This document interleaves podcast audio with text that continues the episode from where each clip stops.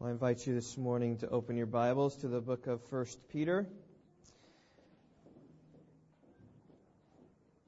I invite you to open to chapter 3. After more than a month away from the book of 1 Peter, we're coming back again. Um, my message this morning is entitled The Good Life. The good life. Isn't that what everyone seeks? Everyone seeks the, the good life. I don't believe it's an accident that Joel Osteen's book entitled Your Best Life Now rose to the top of the New York bestsellers list. This is a secular list. Your Best Life Now rose up there where it remained for four years. Maybe it's two years. Several years right there on the top. Because people are seeking the good life. Now, the pursuit of that life might look different to different people. Some may seek it by following Joel Osteen's poor advice of how to use religion to get riches. Don't think that's the best, or use religion just to get your means. I don't think that's the best way. Some pursue the good life by pursuing after the American dream. They want to grow up, get a job, get a spouse, have 2.4 kids, have save up for retirement in Arizona. That's the good life. Some may seek the good life by pursuing pleasure, longing for the weekends where they can go fishing. I remember a former workplace where I was, I knew a guy who went fishing every Saturday. Every Saturday. All winter long. So in the, all winter and summer long. So in the summer he fished on a boat, in the winter he ice fished. Just that's what he longed for. He loved to go fishing. Some people love for that. They pursue the good life by pursuing fishing. Some pursue it by purchasing their alcohol. They work, they get money, they can buy their alcohol so they can drink every night. Some pursue the good life that way. Some live for the next video game or, or movie or party or vacation, always living for the next pleasure. Some seek the good life through fame or some seek the good life through power or influence. But ultimately, all such pursuits of the good life will end in futility. That's not where the good life is found. It's not found in wisdom, alcohol, materialism, nature, power, money, music, and sex. That's what, that's what Solomon sought it.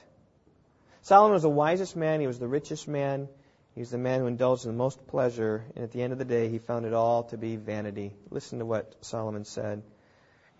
He said, I explored with my mind how to stimulate my body with wine while my mind was guiding me wisely, and how to take hold of folly until I could see what good there is for the sons of men to do under heaven the few years of their lives.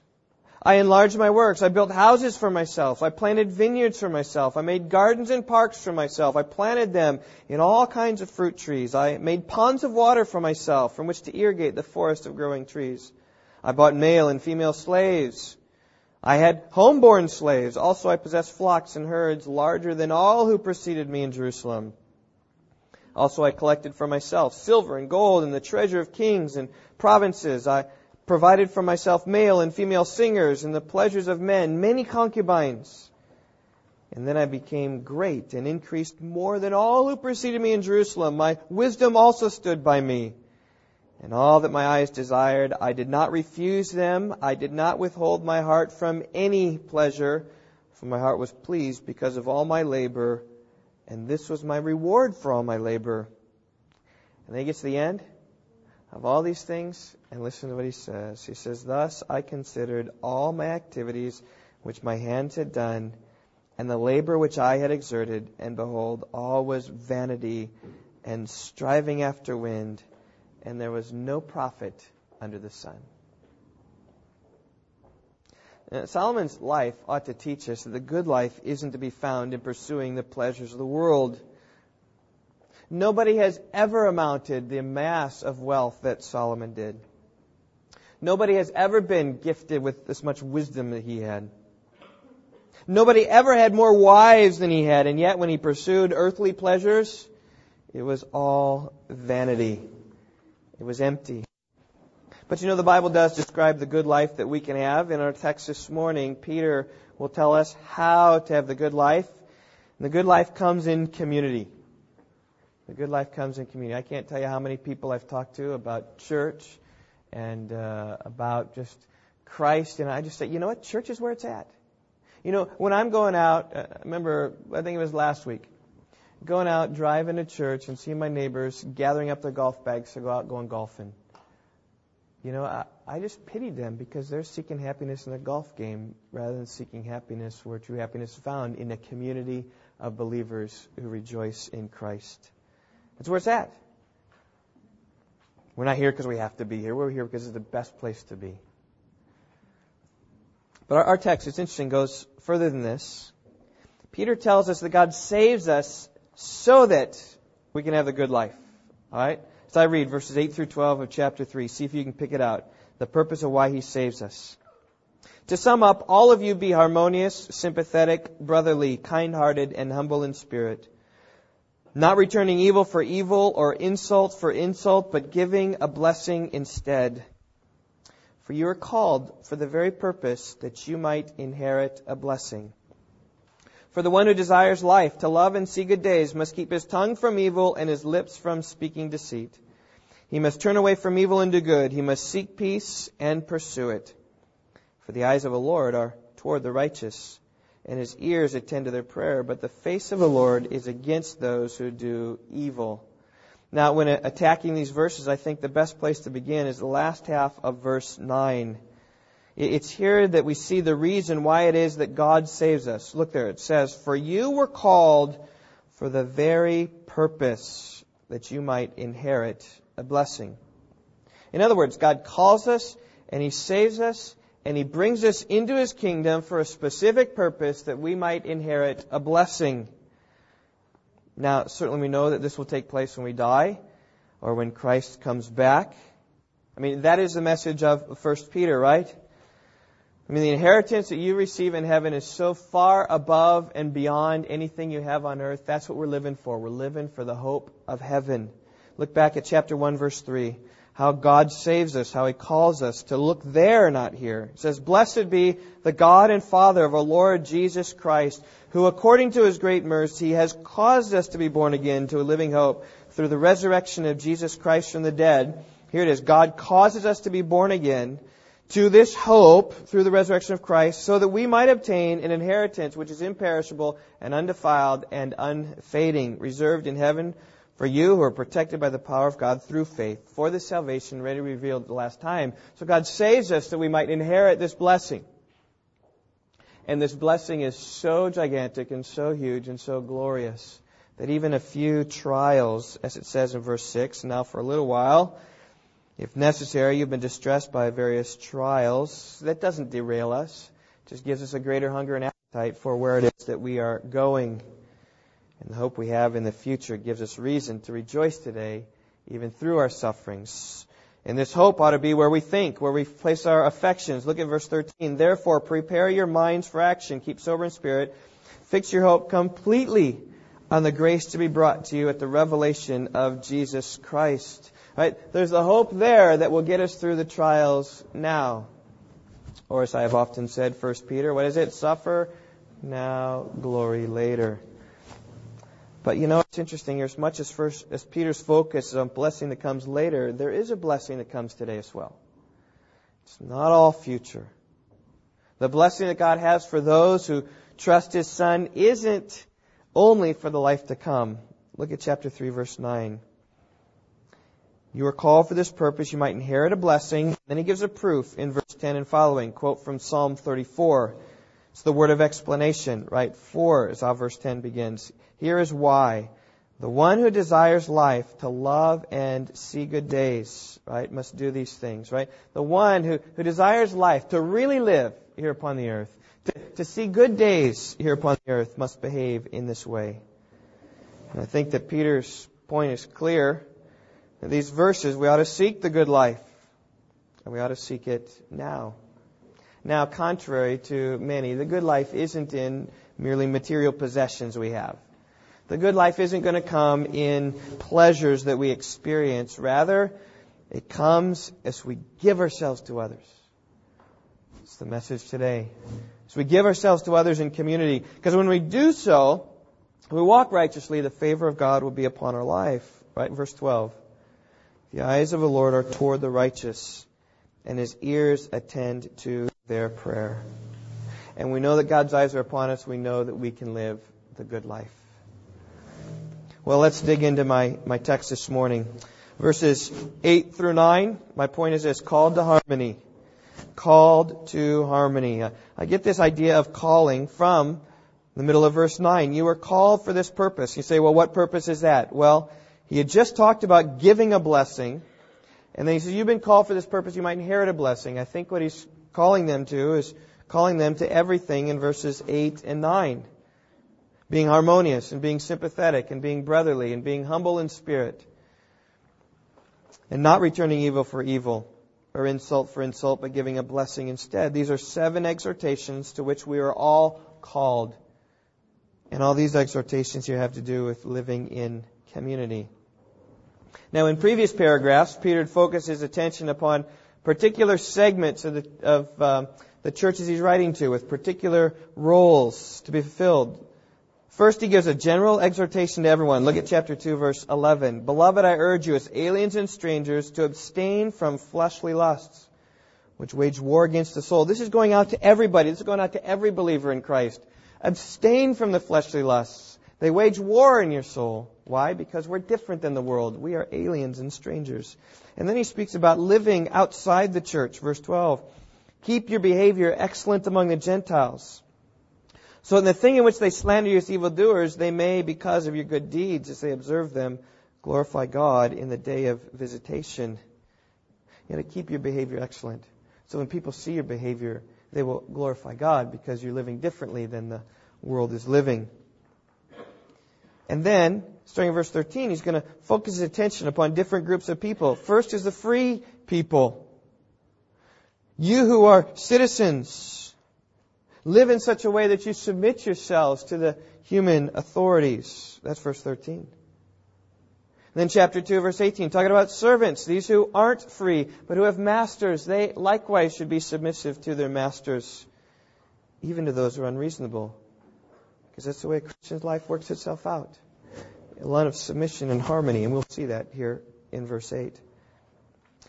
And then after a brief talk here about the example of Christ. He comes in verse 3 to chapter 3 verse 1 that you've got wives. Wives should submit to their own husbands, even to disobedient husbands. And then chapter 3 verse 7, he talks about our husbands. Husbands ought to live with their wives in an understanding way and, and show her honor. Lift up your wife and honor your wife is how we're to be called, called to live. And so Peter's bounced around for these different different paragraphs from free people to, to servants to wives to husbands. And now he's coming to speak about all of us. All of you is what it says here in, in verse 8. All of you do this. Right? And, and I think in some sense he starts this phrase here in verse 8 to sum up. Better is the translation finally. We've talked about all these ways of all of you acting in this ways, but summing it up, finally, here's the way you want to act. Here's the way that you ought to act. I've been addressing various people in various different circumstances, but today and right now I come to you, every single one of you. If you've been drifting because the last few paragraphs haven't really been addressed to you, you say, I'm a girl and I'm eight years old. What does this have to do with husbands? Right? Or maybe you're a teenage boy and you think about the three weeks we spent on women. It's like, ah. but you know what? All of you, come back, come back, because this exhortation comes to all of you. And I don't care whether you're an elder in the church or a nursery worker or a worship leader or usher. These words are applied to you. I don't care whether you're a man, a woman, a child, a brother or sister. These words apply to you. I don't care whether you're seven years old or whether you're 77 years old all these words apply to you. All of us are called to be harmonious. All of us are called to be sympathetic. All of us are called to be brotherly. All of us are called to be kind-hearted. All of us are called to be humble in spirit. All of us are called not to return evil for evil or insult for insult. We're to speak kindly with others even when insulted. That's what all of us are to be. Now you think about that. These things I just said, we need to be harmonious, sympathetic, brotherly, kind-hearted, humble in spirit, not returning evil for evil or insult for insult. I mean, are those things difficult to understand? Quite frankly, they're not. I mean, I, I, I barely need to exposit the words because they're so plain and easy to understand. But as easy as they are to understand, they are very difficult to apply, even in the church. And my aim this morning in my prayer is that by thinking upon them, we might be doers of the word, not merely hearers only, who can apply these things. John Scott, John Stott well describes the difficulty. He says this. The problem we experience whenever we think about the church concerns the tension between the ideal and the reality. The ideal church is beautiful. The church is the chosen and beloved people of God, His own special treasure, the covenant community to whom He has committed Himself forever, engaged in continuous worship of God and in compassionate outreach to the world, a haven of love and peace and a pilgrim people headed for an eternal city. That's the church, right? In reality, John Stott says, we who claim to be the church are often a motley rabble of rather scruffy individuals, half educated and half saved, uninspired in our worship, constantly bickering with each other, concerned more for our maintenance than for our mission, struggling and stumbling along the road, needing constant rebuke and exhortation which are readily available from both the Old Testament prophets and the New Testament apostles. The ideal we can see and understand and rejoice in, and yet the real we see and know all too well. Well, in fact, I, I believe even that apart from the Lord, these things here verses 8 and 9 are just outright impossible. Nike slogan, just do it, is no help at all we need help from the Lord. So I just want to take, take a brief moment here to pray and to seek the Lord would apply these things to our heart. Let's pray. Lord, uh, uh, I think of these things of how we need to live in harmony with each other, how we need to be sympathetic with one another, how we need to act brotherly toward one another, be kind hearted, humble in spirit, not being provoked, returning evil with blessing. I pray, God, your help. Please come and be with us and convict hearts. God, where we need to grow in these things, I pray that they would be a, a focus of our hearts and our minds, that we might know a, a taste of the ideal church rather than the real church, because you so stir in our hearts. So I pray for for all the people here. I pray you'd, you'd touch our hearts, especially this morning. I pray for families, Lord, where this doesn't happen in families, but rather where there is strife and tension and hatred and fighting and proud arrogance, bickering. I pray, Lord, that today you would use this message, God, to convict where conviction needs to be and, and bring improvement God, not because we are able in ourselves, but because Christ, you are the one working in us, both to will and to do for your good pleasure. And so, Lord, in that we, we do pray. I pray also for the leadership of the church. I pray this would be the case among us. Help us, God, in all these things to exhibit these qualities toward one another.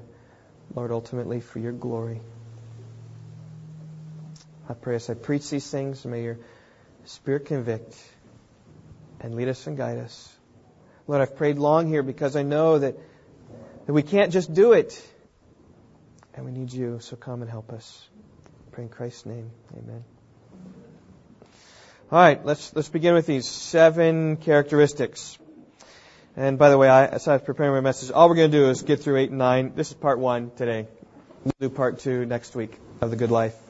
First of all, we need to be harmonious. Literally, the word here is to be of the same mind. It means we need to think the same thing, need to have the same goals, need to work towards a common goal.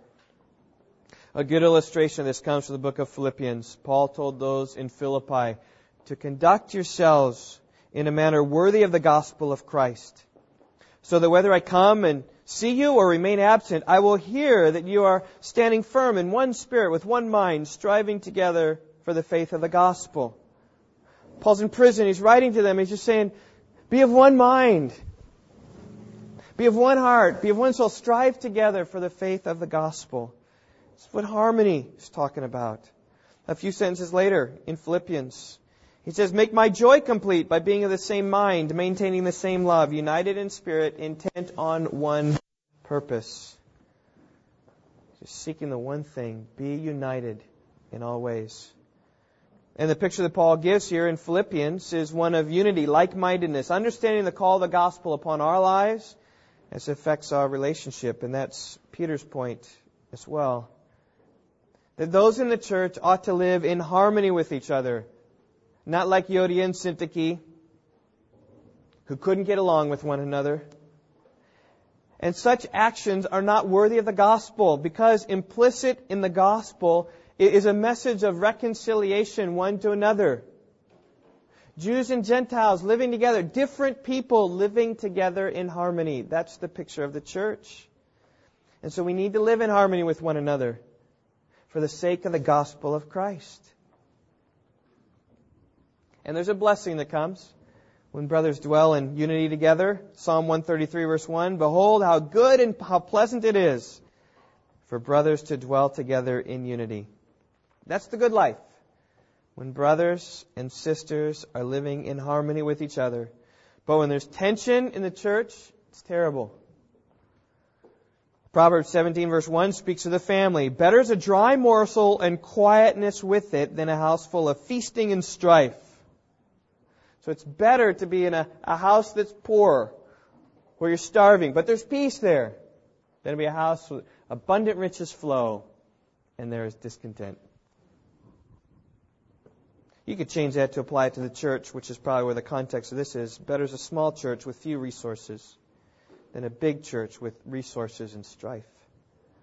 It's more pleasant. It's more blessing. It is the good life. The good life is a peaceful, harmonious life.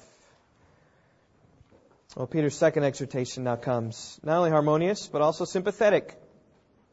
Sympathetic. You can see it there in the English, sum, with pathetic, passion. Literally it means to feel with others, uh, uh, with passion with other people. And Romans 12:15 says as good as any other place in scripture, rejoice with those who rejoice and what? Weep with those who weep. That's sympathy. You're, you're feeling the same thing as other people. You're feeling with others.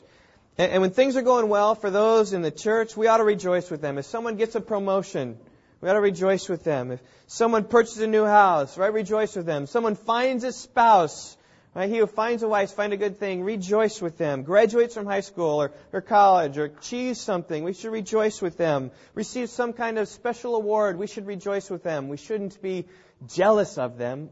We should rejoice. Things are going well with them. But when things are going poorly with them, with those in church. We ought to weep with them. When someone loses a job, or loses a house, or faces the death or illness of a family member, or has an accident, or has surgery, and when they weep, we ought to weep. We ought to feel what they feel. We ought to get inside of them and have a similar passion for them.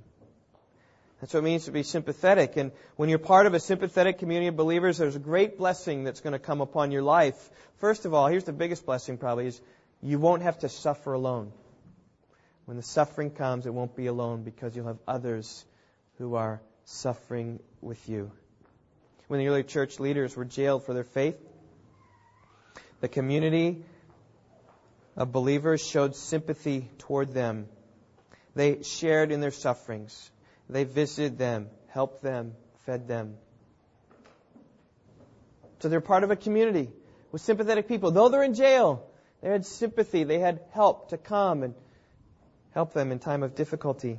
Solomon told us, two are better than one because they have a good return for the labor. For if either of them falls, the one will lift up his companion, but woe to the one who falls when there is not another to lift him up. That's what sympathizers do. They come alongside, they help, they lift up in moments of weakness. And to live the good life, you need to be sympathetic and surround yourself with sympathetic people. In recent days, our family's been reading Pilgrim's Progress. And uh, we're nearing the end. Um, hopefully, this week we'll get to the celestial city, guys. I hope so, huh? That'd be good. But they're on their way walking. Been through lots of difficulties, but it's Christian hopeful walking along the way. And uh, They're along the way talking, and as they're walking along, they meet someone coming the other way, and his name is Atheist. And uh, they have a little conversation. Atheist finds out where they're headed. They said, We're headed to the celestial city. And, and Atheist breaks out in laughter. He says, There's no city. I set out 20 years ago to try to find this city, and I've been looking around, and I, as he says, but I find it no more than I did the first day I sent out. The celestial city is not there. And At that point, Christian was believing him. Because, I mean, he's coming from that way. And he said, Oh, hopeful. Is it true which this man has said? But hopeful. Got inside of him and, and sympathized with him. He's, he's not believing now. We need to bring him back. We need to help him. And hopeful reminded him, oh, remember when we were up on the Delectable Mountains? We had the telescope and we saw the gate to the city? We saw it. It's real. And Christian was restored in his faith with a sympathetic listener who heard and felt and reminded him and brought him there. That's the good life. And a short time later, they passed through the enchanted ground where hopeful began to get drowsy and wanted to stop and take a nap. And Christian, who sympathized with him, said, I know you're tired. Listen, but don't you remember the shepherds bid us beware of the enchanted ground? He said, Oh, yeah, yeah, yeah. And he was able to get up and continue on. I think that's what we're talking about sympathy here. The blessing of God comes upon those who sympathize with others because they will be encouraged in the community of believers. Well, let's go to the next phrase. Brotherly. Brotherly. In other words, we ought to relate to one another in church for the good life as fellow family members. Now, Peter's not referring here to dysfunctional families with poor relationships. He's not talking about families at their worst. He's talking here about families at their best. He's talking about the deep down love and care that family members have for one another. That's what he's talking about. One of the best books that we have used in our home to promote a, a family in which God is honored is this book, Making Brothers and Sisters Best Friends. And, uh, you know, if you don't have this book in your home, boy, get it, you know. Uh, maybe we'll order a bunch. Some of you say, I want that book, I want that book. Maybe I'll order a bunch for you and uh, save on shipping or something. But this is written by two sisters and a brother, just talking about how they can get along with each other. And uh, as we read this sometimes during our family worship, the kids always saying, Can we read Brothers and Sisters? Can we read Brothers and Sisters? Because they love it. Because it speaks so applicational and so helpful to us.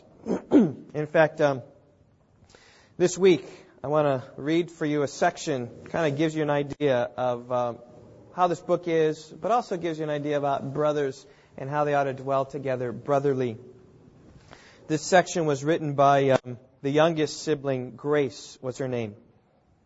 And uh, she's the youngest, so she's talking about how it is the youngest are dealing with the oldest. She says, We all want attention and approval from our big brothers and sisters. If we can't get attention by being nice or helpful, sometimes we go to the other extremes by and try to get attention by being annoying. This makes it hard for everybody, including our parents. Is this what we want? I have experience in both. So I hope this list encourages you to be a blessing instead of a pest. How to be a blessing? Take them a snack while they are working. Be happy when they succeed. Don't be jealous of them. Send little paper airplanes with notes on them into their room. Be helpful and cooperative when they babysit. Put away their bike for them. Tell your parents the good things you notice about them. Bring them flowers for their room. Well, the brothers, maybe blue flowers. Or a toad. Well, that might not be a blessing to mom. Surprise them by doing one of their chores secretly for them. Let them have the front seat in the car. Give them exceptional service when they are sick and make them cards and taking them books, blankets, and things to do. Don't bother them when they want to be alone. When you first see your brother or sister in the morning, smile and cheerfully say, Good morning. How did you sleep? Surprise them with little candies on their dresser. Comply with what they want to do. In our family, it's Sarah who comes up with big, earth shaking plans like writing a book, because she was the oldest.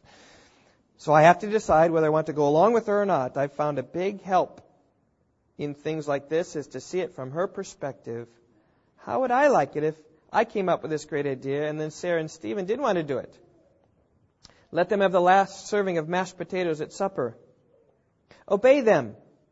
We younger ones don't like it when our older brother or sister tells us what to do, especially if they are not very much older than we are. But even if it goes against our pride, it's a good practice for us to humble and be with them. And now, how to be a pest. If we, yeah, you're going to like this. Take note, guys. If we let ourselves, we can be annoying, irritating little pests, can't we? I'm sure our older siblings would agree. This is quite a talent that we have. Constantly ask, what are you doing? What are you doing? What are you doing? What are you doing? And then never fail to follow up with the second question. Why? Why? Why? If they don't answer, or even if they do, this is sure sign that you should ask the same question again, only louder. Borrow their things and make sure you scratch them or break them. See how long you can talk without stopping, except to take breaths. Go in their room and move things around. When their friends come over, this is the best time to show all your latest toys, tricks, pictures, or tell all your stories. Drink all the milk so they won't have any for breakfast.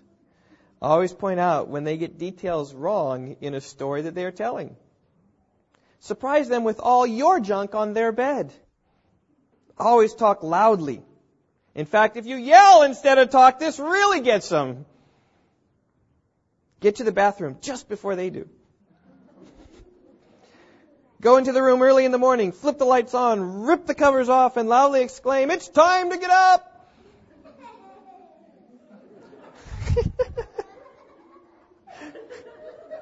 Maggie, you better watch out tomorrow morning. Pound on their bedroom door every five minutes with something else to tell them. Bug them when they're trying to read an interesting book. Get a big smile on your face when they tell you that you are extremely annoying. When they ask you to pass the butter, leisurely spread the butter on your bread first. This is my favorite. Tell them how thankful you are that you don't look like them. Tell them that you think their jokes are dumb. Always jump out from corners when they are not expecting it and scare them. This is one of my specialties is what he says. Brothers and sisters, best friend. You know, and that, that really is a flavor of the whole book. It is so applicational, so down to earth, so practical, so illustrative of so many biblical principles of what it means to make your brothers and sisters your best friends. And I just also say that so also brothers and sisters in the church ought to be best friends. And practically anything that this book mentions about brothers and sisters can easily be applied to the church relationships as well. And that's a good life when church members and people are best friends. Kind hearted. Kind hearted. It's our fourth word here. Literally, this word carries the idea of having good emotional feelings toward another person. Peter's calling his readers to have a heart that's disposed to kindness and well being toward another person. Uh, uh, some translations are perfect here. They say tender hearted. If your translation says tender hearted, that's perfect. Tender hearted. Others say compassionate. And they all do a good job of, of getting the concept here. And when Paul uses this word, the one time he used this word, uh, Ephesians 4:32. He used it to describe a forgiving attitude towards others, forgiving them just as God in Christ has forgiven you, is what he's saying. Have a tender heart towards people. And that's really the essential characteristic of what needs to take place if genuine community is going to take place. There needs to be forgiveness granted. Because anytime you have sinners living close together, what's going to happen? They're going to sin, and they're going to sin against who? Against each other. Things will be hard and difficult, and a kind, tender heart of compassion will forgive. allowing the relationship to continue. And I think the great model for us is Christ, particularly with Christ and Peter. Remember the night which he was betrayed? Jesus talked to Peter and talked to all the disciples, said, You're all going to be scattered. And Peter refused to believe it. and and he told Jesus, Even though all may fall away because of you, I will never fall away. He says, Truly, truly, I say to you, Peter, this very night before the cock crows, you're going to deny me three times. And Peter then, No, I'm not. Even if I have to die with you, I will not deny you. And yet, sure enough, what did Peter do? He denied him three times, exactly like Peter said. Now, here, here's, the, here's the tender heart. Here's the compassionate heart. Here's the heart of compassion. Think about how Jesus then dealt with the situation. He say, Peter, I told you so. He didn't. He didn't scold him. Didn't rebuke him. Rather, Jesus restored him with a heart of kindness, right? Picture that time after the resurrection. He's on the beach. They just had breakfast. Peter and Jesus are kind of sitting back. And Jesus simply asks him, Simon, son of John, do you love me more than these? Peter said, Yes, Lord, you know that I love you. He said, Good. He says, Tend my lambs. A little time passed. We don't know how long passed. The second time Jesus said, Simon, son of John, do you love me? Peter said, Yes, Lord, you, you know I love you. And then he said, Shepherd my sheep. And a third time Jesus asked him, Simon, son of John, do you love me? Peter's kind of exasperated. Yes, Lord, you know all things. You know that I love you. And Jesus said, Tend to my sheep. Now, think about what Jesus is, is saying here. Think about what he's doing. He's reinstating Peter as a shepherd in the church. Not by rebuking him, just saying, you know what, remember the, the biggest, most important thing for you in your role is to love me. Do you love me? Tend my sheep, feed my sheep, shepherd my sheep. That is a kind heart. And that's needed in the body of Christ. A kind heart that restores in that way. Well, a fifth characteristic, humble in spirit. Humble in spirit. Now, at this point, some manuscripts read differently, particularly King James, New King James Version, is dealing with a slightly different Greek text. And uh, rather than humble in spirit, those translations say courteous. Now, we could get all about that, but really, in many ways, courteous and humble in spirit can can mean in many ways the same thing. The idea is you are putting others' interests instead of yourself, right? The courteous one is the one who opens the door because I'm thinking of you first. I want you to walk through. The courteous one who lets the other eat first because I'm thinking of you. And that's what it means to be humble. That's the definition of humility. Philippians 2. Do nothing from selfishness or empty conceit, but with humility of mind regard one another as more important than yourselves. Do not merely look out for your own personal interests, but also for the interests of others. Regarding in your mind others as more important than yourself. That's what Paul is saying here. And that, of course, was the example of Christ. He thought of others as more important than himself. Philippians 2 says, although existed in the form of God, he didn't regard equality with God as something to be grasped, but he emptied himself, taking the form of a bondservant, being the likeness of man. Being found in appearance as man, he humbled himself by becoming obedient to the point of death, even death on the cross. Here was God Almighty descending to flesh, and then not only descending to flesh, but descending to a disgraceful death in the flesh. And I just say this, church family, if Jesus Christ was willing to come and take the form of a man to die on the cross for you, can you not humble yourself before others? Can you not willingly place yourself under them and serve them and help them? It's a key to a healthy church. Humble in spirit. Apart from humility, a church will crumble. C.J. Mahaney has written an excellent book entitled Humility. A year and a half ago, we studied through this book as men, had a couple sessions on it, passed it out. I know the ladies in our ladies' Bible study have a, a CD which C.J. Mahaney spoke about humility and pride. And how many of you listened to that CD or read this book?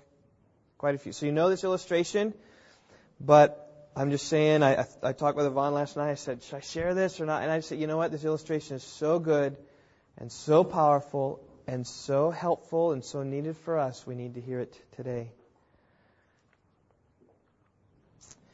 C.J. Mahaney writes, a few years ago, our church, Covenant Life Church in Gaithersburg, Maryland, celebrated its 25th anniversary.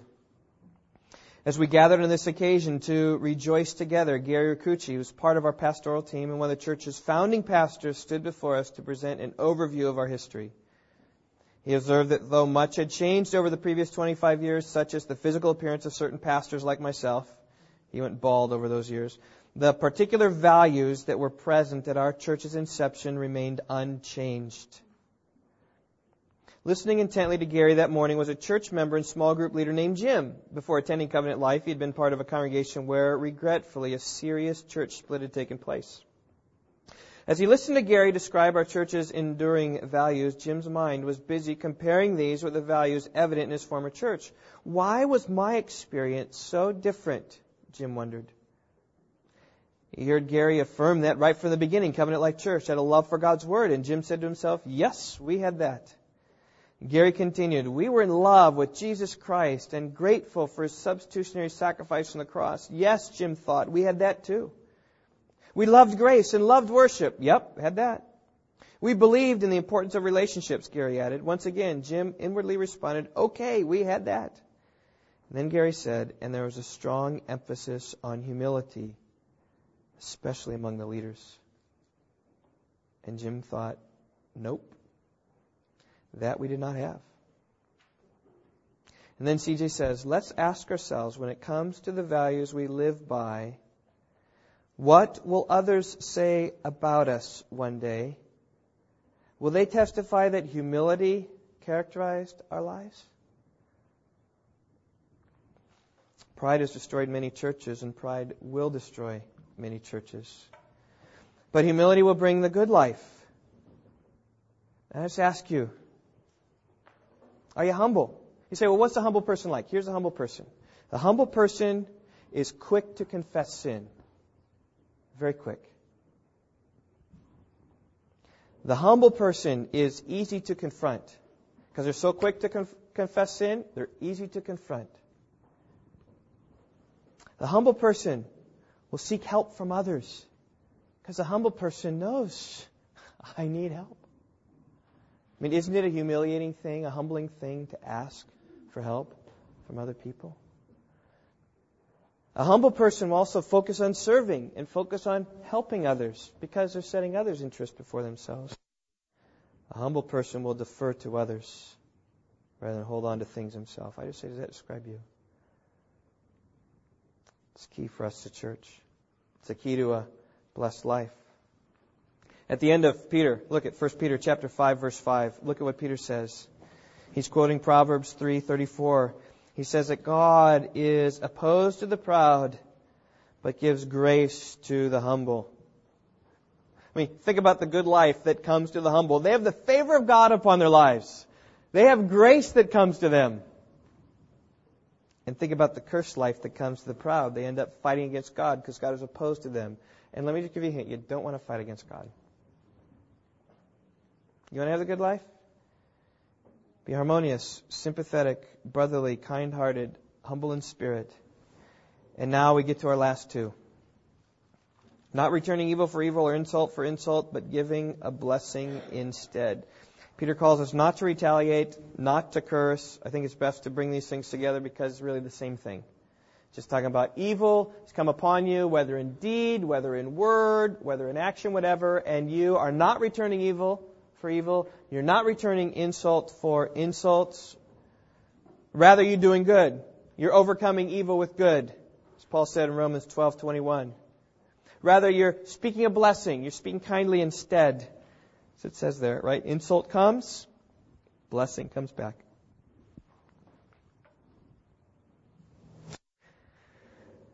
Now, I just say this. This is so contrary to our nature. If somebody hits you, What's your response?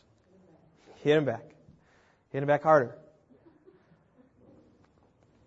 If people curse you, what's your response? Curse them back. Only stronger.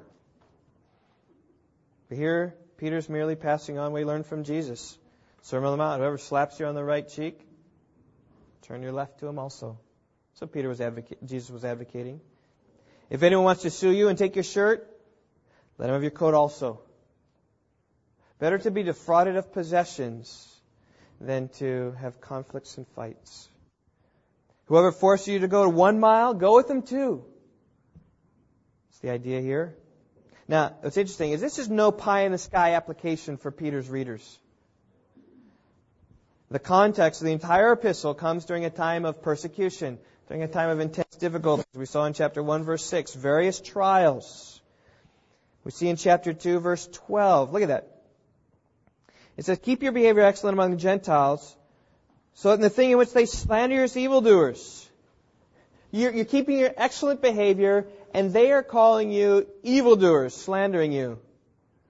This isn't pie in the sky. This is happening to them. There was this antagonism against Christianity that was coming from outside the church. These people are, are, are worshiping a, a dead man. These people are cannibals because they're eating his flesh and, and drinking his blood, right? And they're secret, they're cultish. All these things, slandering them. And, and to that, they weren't supposed to insult in return. Oh yeah, you don't know. Rather, supposed to give a blessing instead. Speak kindly to people chapter 3 verse 14. You see more of that. Even if you should suffer for the sake of righteousness. There it is. You're doing righteousness and you're suffering for it. Now these sufferings primarily, it was talking about here in chapter 2 verse 12 and 314 are coming from those outside the church. Should those inside the church inflict you with harm, which can easily happen, the principle is the same. We ought not to retaliate. You want to live a good life? Don't be a retaliator. Rather, we should be a model of godliness like Christ. He's our example, and that's what Peter already said. Chapter 2, verse 21. Again, you've been called for this purpose. Just like chapter 3, verse 9. You were called for this very purpose. What's the purpose? Christ suffered for you, leaving an example to follow in his steps. So your purpose is to follow the example of Christ, who committed no sin, nor was any deceit found in his mouth. While being reviled, he did not revile in return. While suffering, he uttered no threats. And he, loved ones, became our example of how we ought to model our lives. Now, I think we can understand non retaliation. But, but how can non retaliation lead to the good life? How does that tie? I mean, we think that non-retaliation is going to lead to the worst life for us, don't we? I mean, don't we retaliate because we want to make sure that they're not going to curse me again because I'm going to smack them hard enough? But verse 9 ties this idea of a blessing into this very thing. Not returning evil for evil or insult for insult, but giving a blessing instead. For you called for this purpose, that you might inherit a blessing. Think about this. God has called each and every one of you to a purpose. Here's your purpose. He's called you to be insulted. think about that? That's your call, is to be insulted. God has called you to be on the receiving end of evil. There's the good life for you. Because He's called you to respond differently to the world around you. Rather than fighting for your rights, you to continue in doing good. And when you do this, what happens? It'll be an opportunity for you to give glory to God because people will see that and say, that is different. And they will, chapter 3, verse 15, ask you, give me account for the hope that's within you because you're living so differently. And in doing this, your joy, here's where the blessed life comes, will exceed the joy of others around you. Because you will live the good life and know the blessing of God. Look at verse 14. I didn't finish it before. Even if you should suffer for the sake of righteousness, you are blessed. He's not here merely talking about the blessing will come. Yes, it will come, but right now you are blessed. Right? So think about it. When evil's coming upon you, people insulting you, and know that right then you have the opportunity to live the good life. And the good life is the non-retaliatory life. And as you live that way, you will be blessed. You say, Steve, does that really happen? Is that really the case? Well, when the early apostles were flogged for preaching in the name of Jesus, they went on their way rejo- from the presence of the council, rejoicing that they had been considered worthy to suffer shame for his name. They were rejoicing because they were suffering shame for the name of Christ. So when you walk righteously and don't retaliate in it, you'll rejoice.